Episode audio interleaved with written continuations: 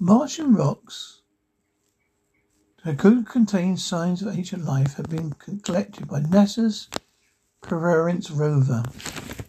They came from the floor of the Jezero crater, where a large river delta once flowed into a lake.